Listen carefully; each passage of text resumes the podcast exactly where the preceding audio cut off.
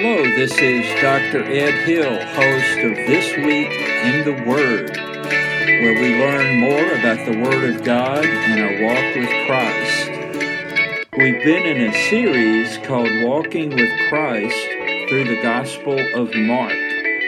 We come today to the sixth chapter of the Gospel of Mark.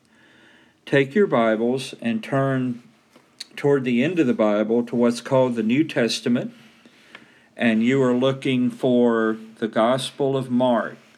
The first book in the New Testament is Matthew, and the next book will be the Gospel of Mark.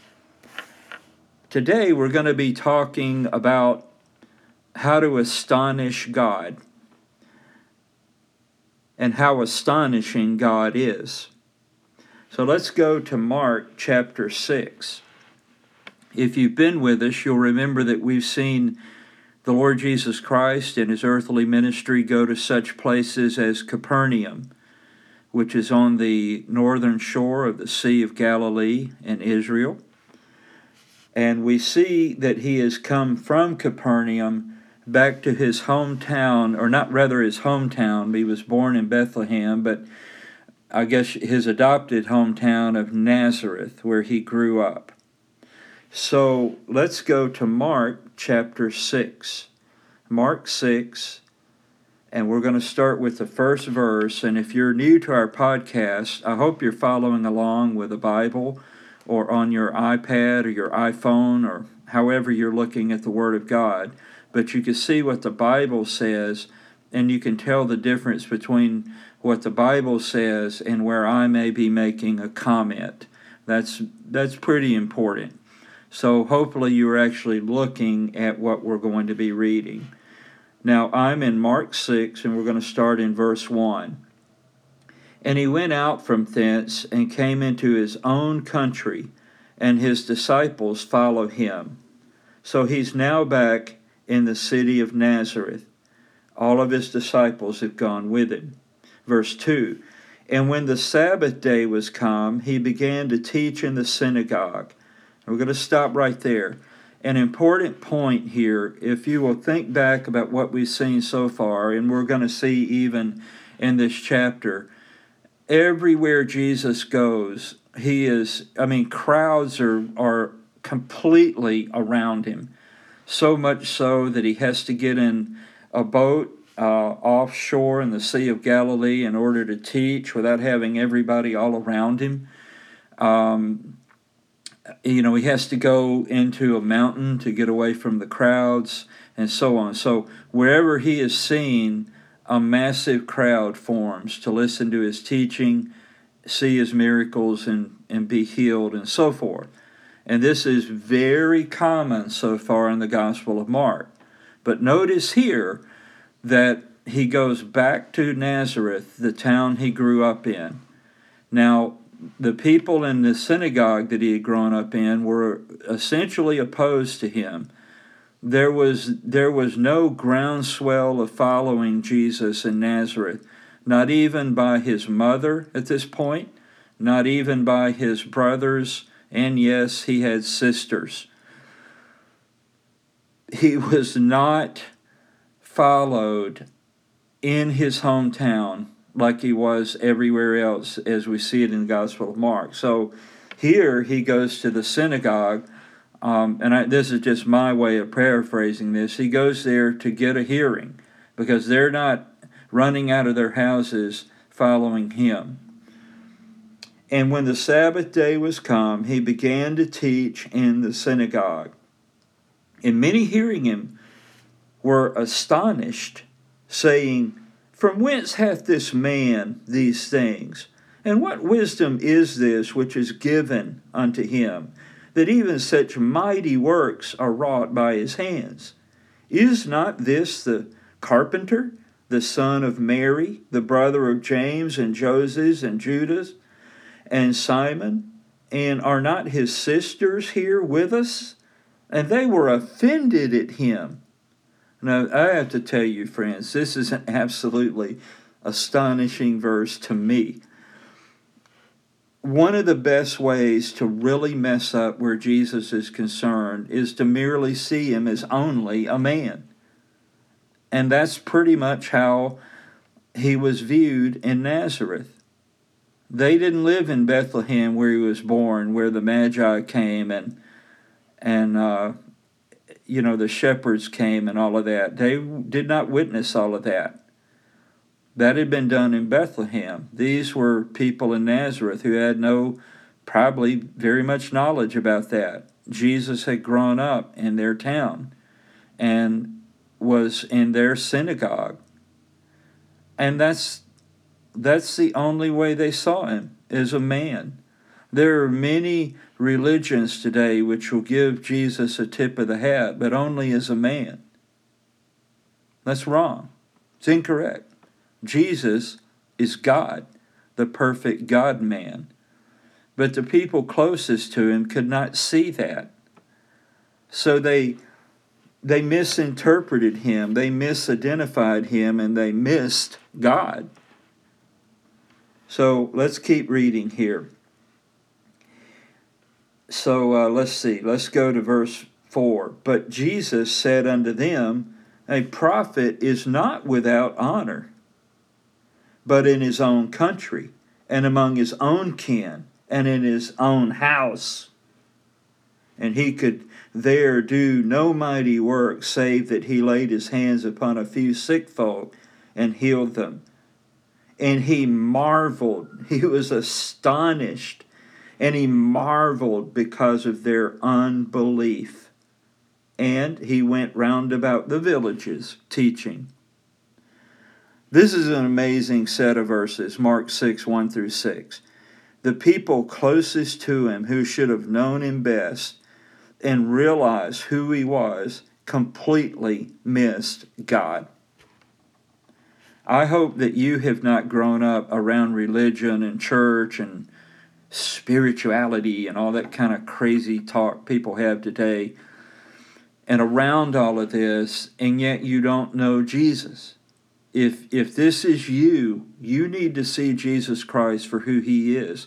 He is in fact God. He's the perfect God man, crucified, buried, resurrected the third day and coming again, and he wants to be your savior and Lord. Don't miss him like the folks did here in Mark 6, 1 through 6. This simply astonished Jesus at the the level of unbelief they had.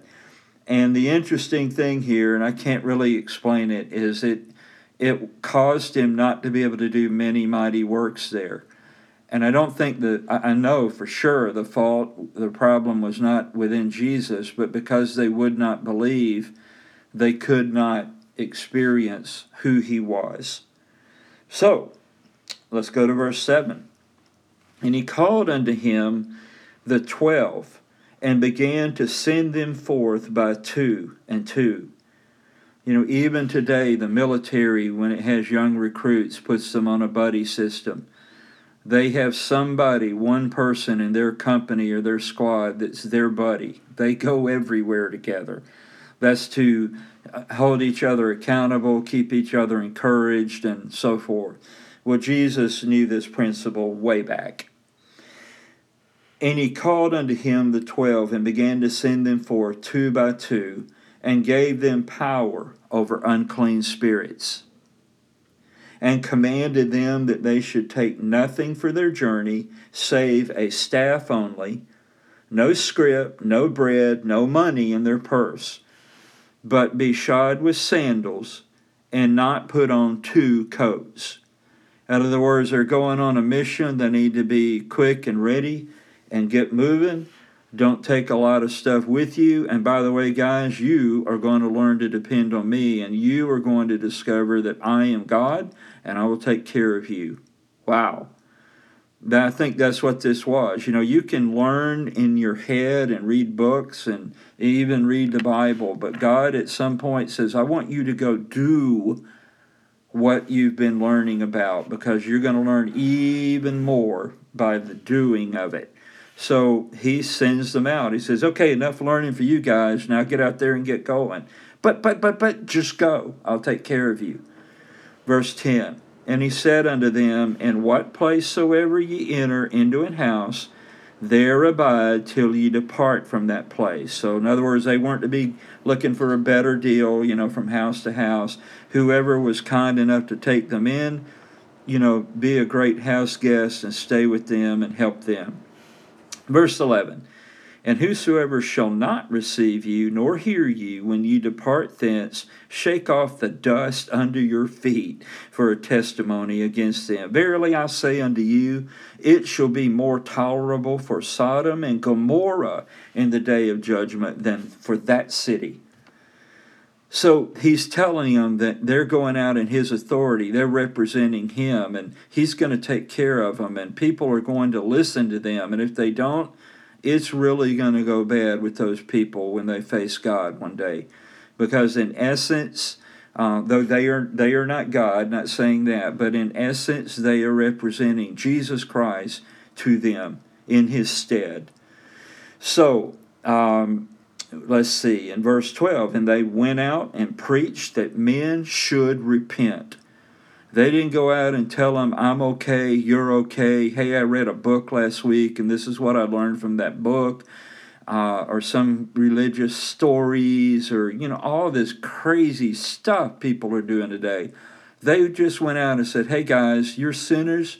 You're in trouble with a holy God. Jesus came to pay the price of your sins. He is your Savior. You need to turn from your sins and turn to Christ and get saved. It was a blunt message. And people listened to them. People believed them and got saved. Verse 13, and they cast out many devils and anointed with oil many that were sick and healed them. You know, only God can do stuff like that, right? Yeah, God and the people through whom God gives his authority and works, like these 12 disciples. So, in, in essence, if you think of it this way, and I, and I mean no disrespect in any way in saying this, but it will communicate to our 21st century mind. In essence, Jesus franchised what he was doing, so to speak. Whereas it was only the Lord doing all of this before, now not only is he doing this, but now there are six teams of two people each which he's multiplied himself through. And now even more is being done to proclaim the good news of Jesus Christ. I love that. That's great. All right, so verse 14. Now, this is a very sordid story here from verse 14 in Mark 6 through verse um, 29. 14 to 29 is the story of how Jesus' cousin, John the Baptizer, how he was put in prison for telling the truth, and eventually he was executed because he was a man of righteousness. Jesus said about him that he was the greatest and the last of the Old Testament prophets. So we're going to see here something that's completely opposite from the righteousness and the greatness of the Lord Jesus Christ.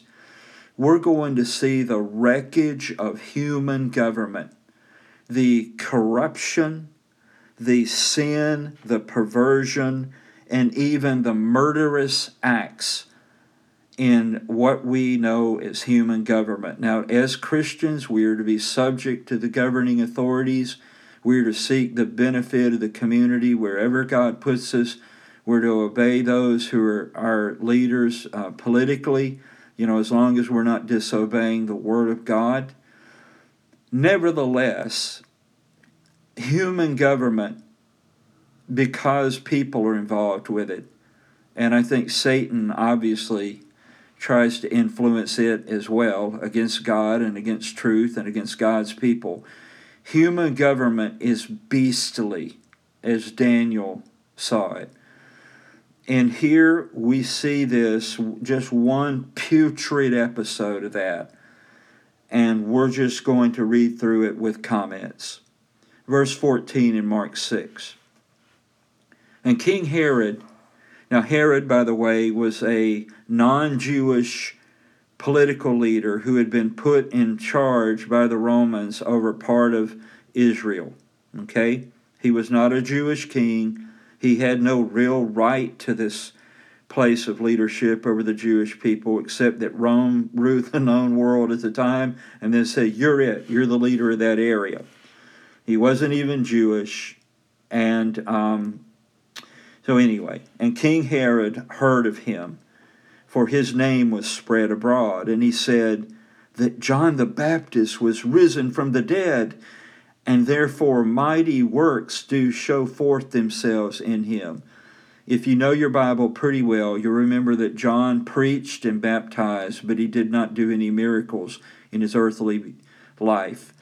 Well, here, John, uh, Herod, who's so superstitious and had a guilty conscience, I might add, thought that John thought that Jesus Christ was John the Baptist risen from the dead, and now uh, John is doing miracles. Well, of course, Jesus was not John the Baptist risen from the dead, but Herod is a crazy political leader. What do you want, right? He's totally nuts.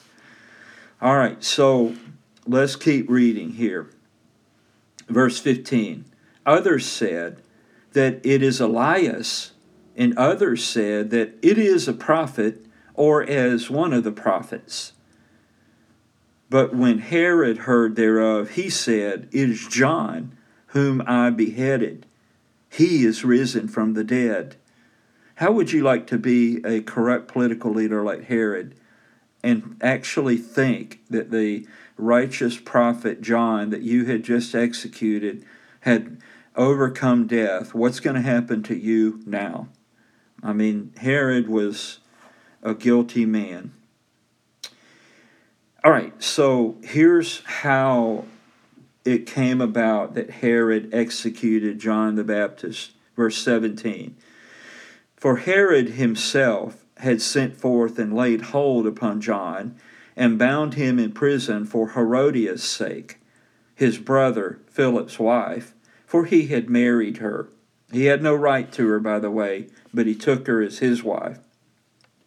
Verse 18 For John had said unto Herod, it is not lawful for thee to have thy brother's wife. 19. Therefore, Herodias had a quarrel against him. You know, she had a grudge and, and would have killed him, but she could not. I mean, she wanted him dead. D E D. How dare he say that about me? You can just sense the evil dripping off of this woman. Verse 20 For Herod feared John, knowing that he was a just man and an holy, and observed him. And when he heard him, he did many things. In other words, this created conviction in Herod, and heard him gladly. So even though it created conviction in him. He, he still enjoyed listening to John preach. Verse 21 And when a convenient day was come, and I think maybe that was convenient for Herodias in her scheming and her plotting. And when a convenient day was come, that Herod on his birthday made a supper to his lords, high captains, and chief estates of Galilee. And when the daughter of the said Herodias came in and danced and pleased Herod and them that sat with him, the king said unto the damsel, Ask of me whatsoever thou wilt, and I will give it thee. Now I want to stop right there. This is now his stepdaughter, you know, not his child. And I don't want to get into a lot of detail. I have nothing to base this on. This is creepy this is what is going on here uh, with this king and the other the men at this birthday party. I just think there's something evil and perverse here that they. Uh, I don't want to go any further. It's just weird. All right. So.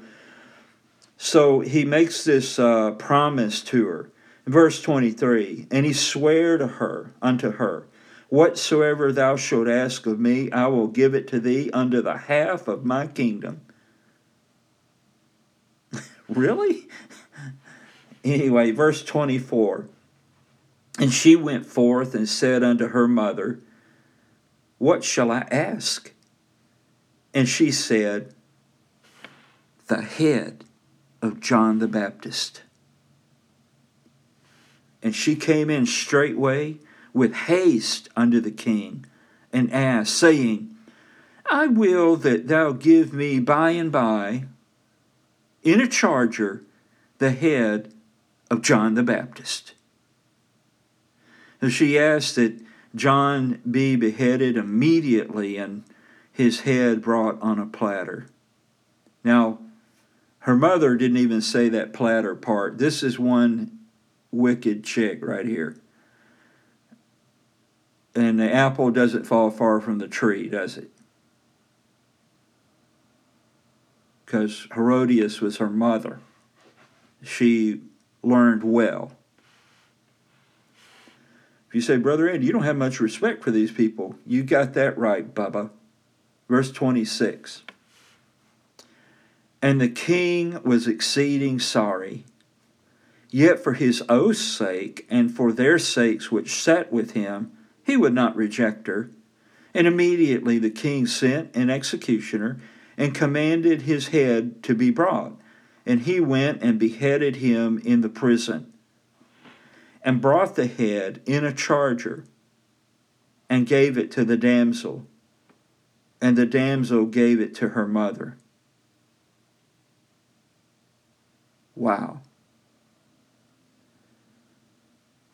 And when his disciples heard of it, that is, John the Baptist's disciples, they came and took up his corpse and laid it in a tomb.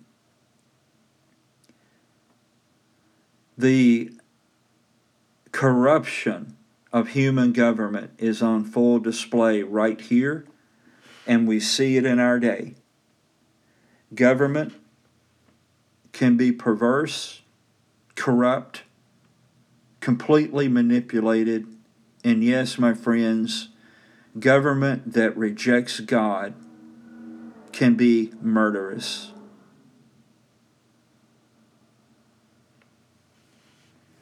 This we know from the other Gospels had a deep effect on the Lord Jesus Christ. Mark does not go into that detail here, but read the other Gospels and you will I, I believe the Gospel of John, and you will see this.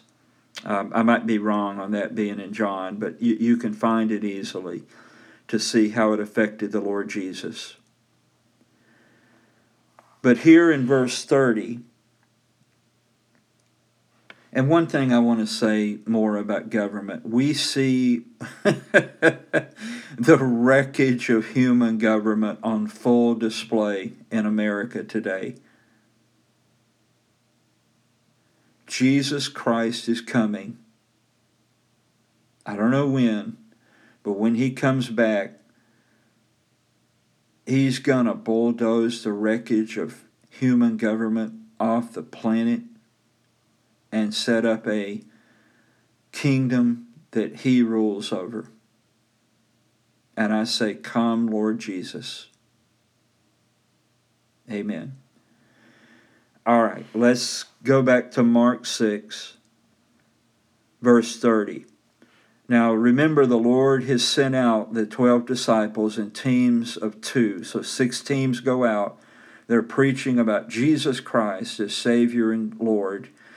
They are uh, casting out demons. Hey, only God can cast out demons, right? Well, they were doing that in the authority of God, that is, Jesus Christ, in His name and they were healing the sick.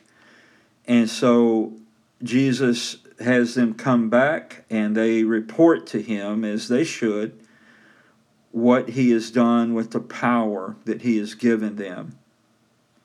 Verse 30 And the apostles gathered themselves together unto Jesus and told him all things, both what they had done and what they had taught.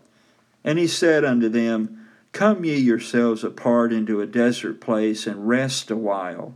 For there were many coming and going, and they had no leisure so much as to eat.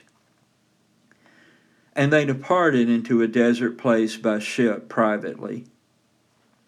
And the people saw them departing, and many knew him. Now remember, this was before the day, as far as I know, of photographs and you know cell phones and all of that, where everybody knows who the famous people are in the world and what they look like and all that. So he was probably hard to identify on sight, but so many knew who he was on sight, and this word spread.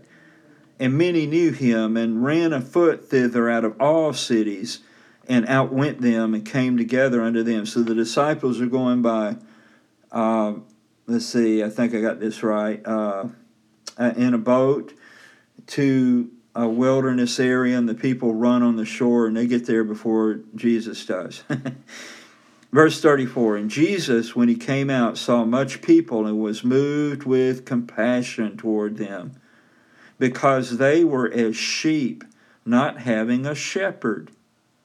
And he began to teach them many things. And when the day was now far spent, his disciples came unto him and said, This is a desert place, and now the time is far past. Send them away that they may go into the country round about and into the villages and buy themselves bread, for they have nothing to eat. He answered and said unto them, Give ye them to eat. And they say unto him, Shall we go and buy two hundred pennyworth of bread and give them to eat? So they'd already calculated how much they had, and they were at the end of their resources. That's when you're about to see God work, by the way. Verse 38 He saith unto them, How many loaves have ye? Go and see. And when they knew, they say, Five and two fishes. And we know from the other Gospels, a little boy had given them their lunch, his lunch. And he commanded them to make all sit down by companies upon the green grass. That reminds me of the 23rd Psalm. He maketh me to lie down in green pastures. So Jesus is showing himself as the great shepherd here of the sheep. Verse 40 And they sat down in ranks by hundreds and by fifties. And when he had taken the five loaves and the two fishes, he looked up to heaven and blessed and brake the loaves and gave them to his disciples to set before them.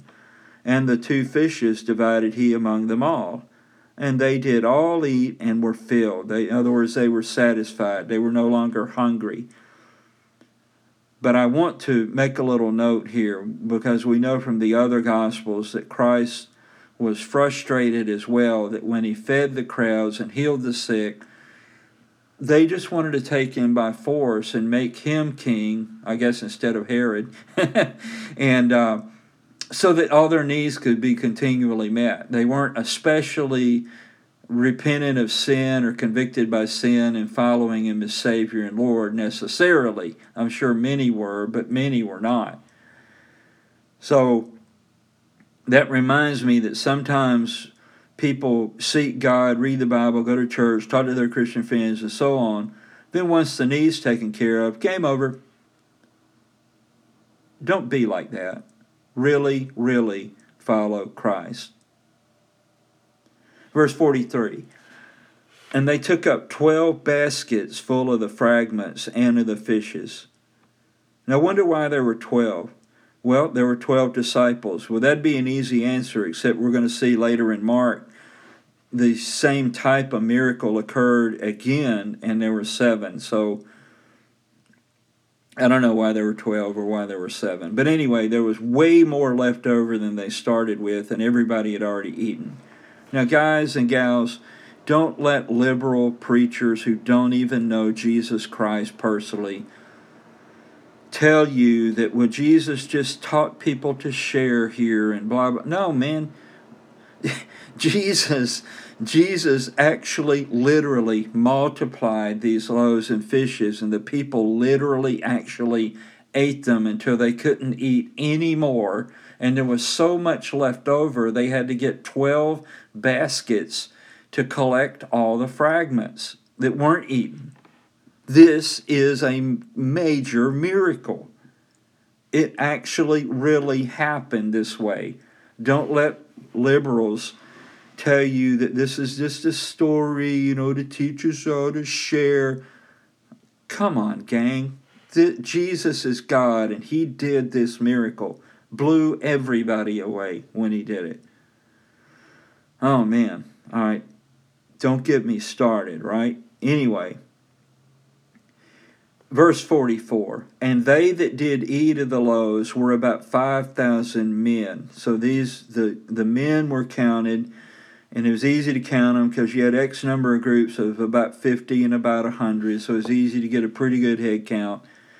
So there were 5,000 men, you know, plus probably women and children, so there could have been, you know, 5, 10, even 15,000 or more people that were fed here. This is an insanely crazy, major miracle here. This is not some little story made up to teach us to share Oh man, come on. This is to point to Jesus as God. Verse 45 And straightway he constrained his disciples to get into the ship and to go to the other side before unto Bethsaida, while he sent the people away the people. and when he had sent them away, he departed into a mountain to pray. So picture this Jesus is praying up on this great elevation, but he can see the Sea of Galilee below him where the disciples are in that ship trying to row. Just uh, the Sea of Galilee at its widest point is very, very wide. I mean, miles and miles and miles wide. They didn't go over that part, they went over. Uh, from one side of the northern shore over to another side of the northern shore but probably still was miles. It was a pretty good ways. It was, this wasn't just a little pond or lake they were on. This is the Sea of Galilee. So uh, a major body of water. You know, you can see it from a satellite and all of that. So he sees them out there uh, trying to cross over as he told them. So uh, let's see, verse 47. So he went into the mountain to pray, verse 47. And when even was come, the ship was in the midst of the sea. In other words, they hadn't made it very far. And he alone on the land. And he saw them toiling in rowing, for the wind was contrary against them. And about the fourth watch of the night, he cometh unto them walking upon the sea and would have passed them by. But when they saw him walking upon the sea, they supposed it had been a spirit and cried out. For they all saw him and were troubled. And immediately he talked with them and saith unto them, Be of good cheer, it is I, be not afraid.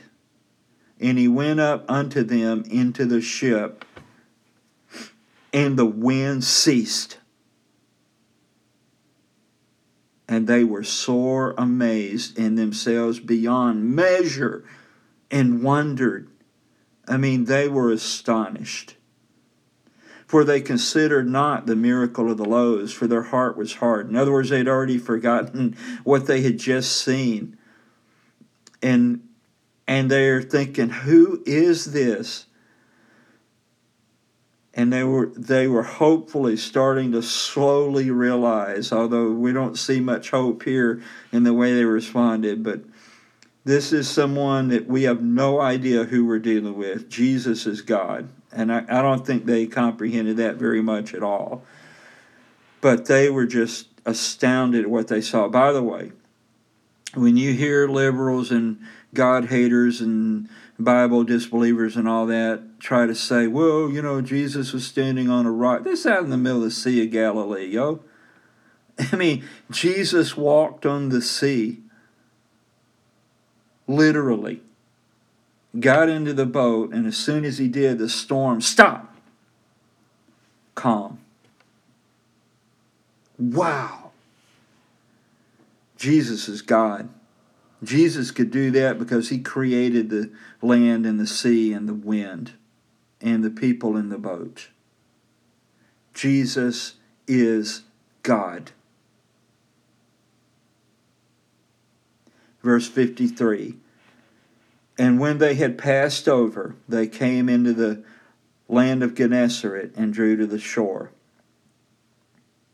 By the way, Jesus doesn't send us out into the, it doesn't say go to the, get on the Sea of Galilee and go to the middle and drown. He sends us to the other side and He goes with us.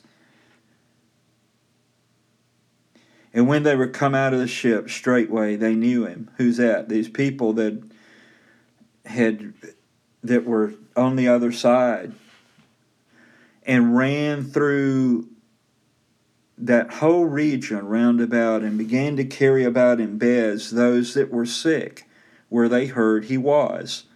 And whithersoever he entered into villages or cities or country, they laid the sick in the streets and besought him that they might touch, if it were but the border of his garment. And as many as touched him were made whole. Only God can heal. And Jesus, just by walking down these streets, as people saw him and, and reached out and touched him, they were healed of their diseases. Hopefully, many of them trusted him as Savior and Lord, but as we shall see, not as many as we would like, because people tend to have problems, and once the problem is solved, they tend to forget God. I hope you are not like that.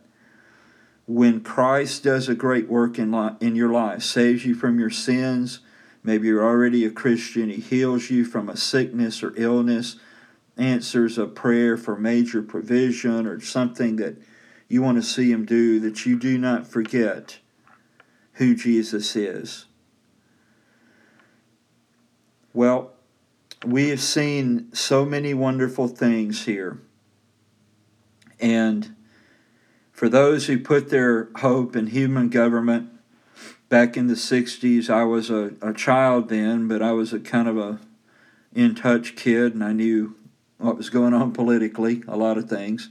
But I can remember that many people trusted that that just the right kind of government is going to make things right. And President Kennedy was president, and it seemed like America's greatest days were ahead of it. The best and brightest ran government and so forth. And there was so much optimism and hope. We were going to put a man on the moon which we did, of course, which is a major accomplishment. But people live long enough to be completely broken of that illusion through everything that happened after that. If you're trusting in government today, where even one of our parties is apparently anti God, anti baby, anti life, anti everything that makes any common sense. And the other part of government just doesn't seem to be able to get right kind of things done. You, you know, we're witnessing that government is not the answer. Only God is the answer, and Jesus is God. And I hope that you do not astonish and amaze Jesus by never quite getting around to giving your life to Him after all He's shown you about who He is and how much He loves you and cares for you. Even today in Mark 6, Jesus has shown you that. Right now, you should bow your heart and bow your head. Repent of your sin. Confess to the Lord Jesus Christ that you are indeed a hopeless sinner in need of a Savior Ask Him to become the Lord of your life. Give your life to Him. Let Him come into your life, give you new birth. And then you grow in your knowledge of Him and your walk with Him and be a witness for Christ. And you too can join us in waiting on the coming government, the coming kingdom of the Lord Jesus Christ. That's my prayer for you today, my friend. Thank you for joining us on This Week in the Word. Invite others to listen at www.dredhill.podbean.com. Remember, there's no period after the DR, just D R edhill.podbean.com. Invite them to listen and join us and grow in their knowledge of the Lord and His Word. And we'll see you on the next episode when we go to Mark uh, chapter 7. Thank you for listening. God bless.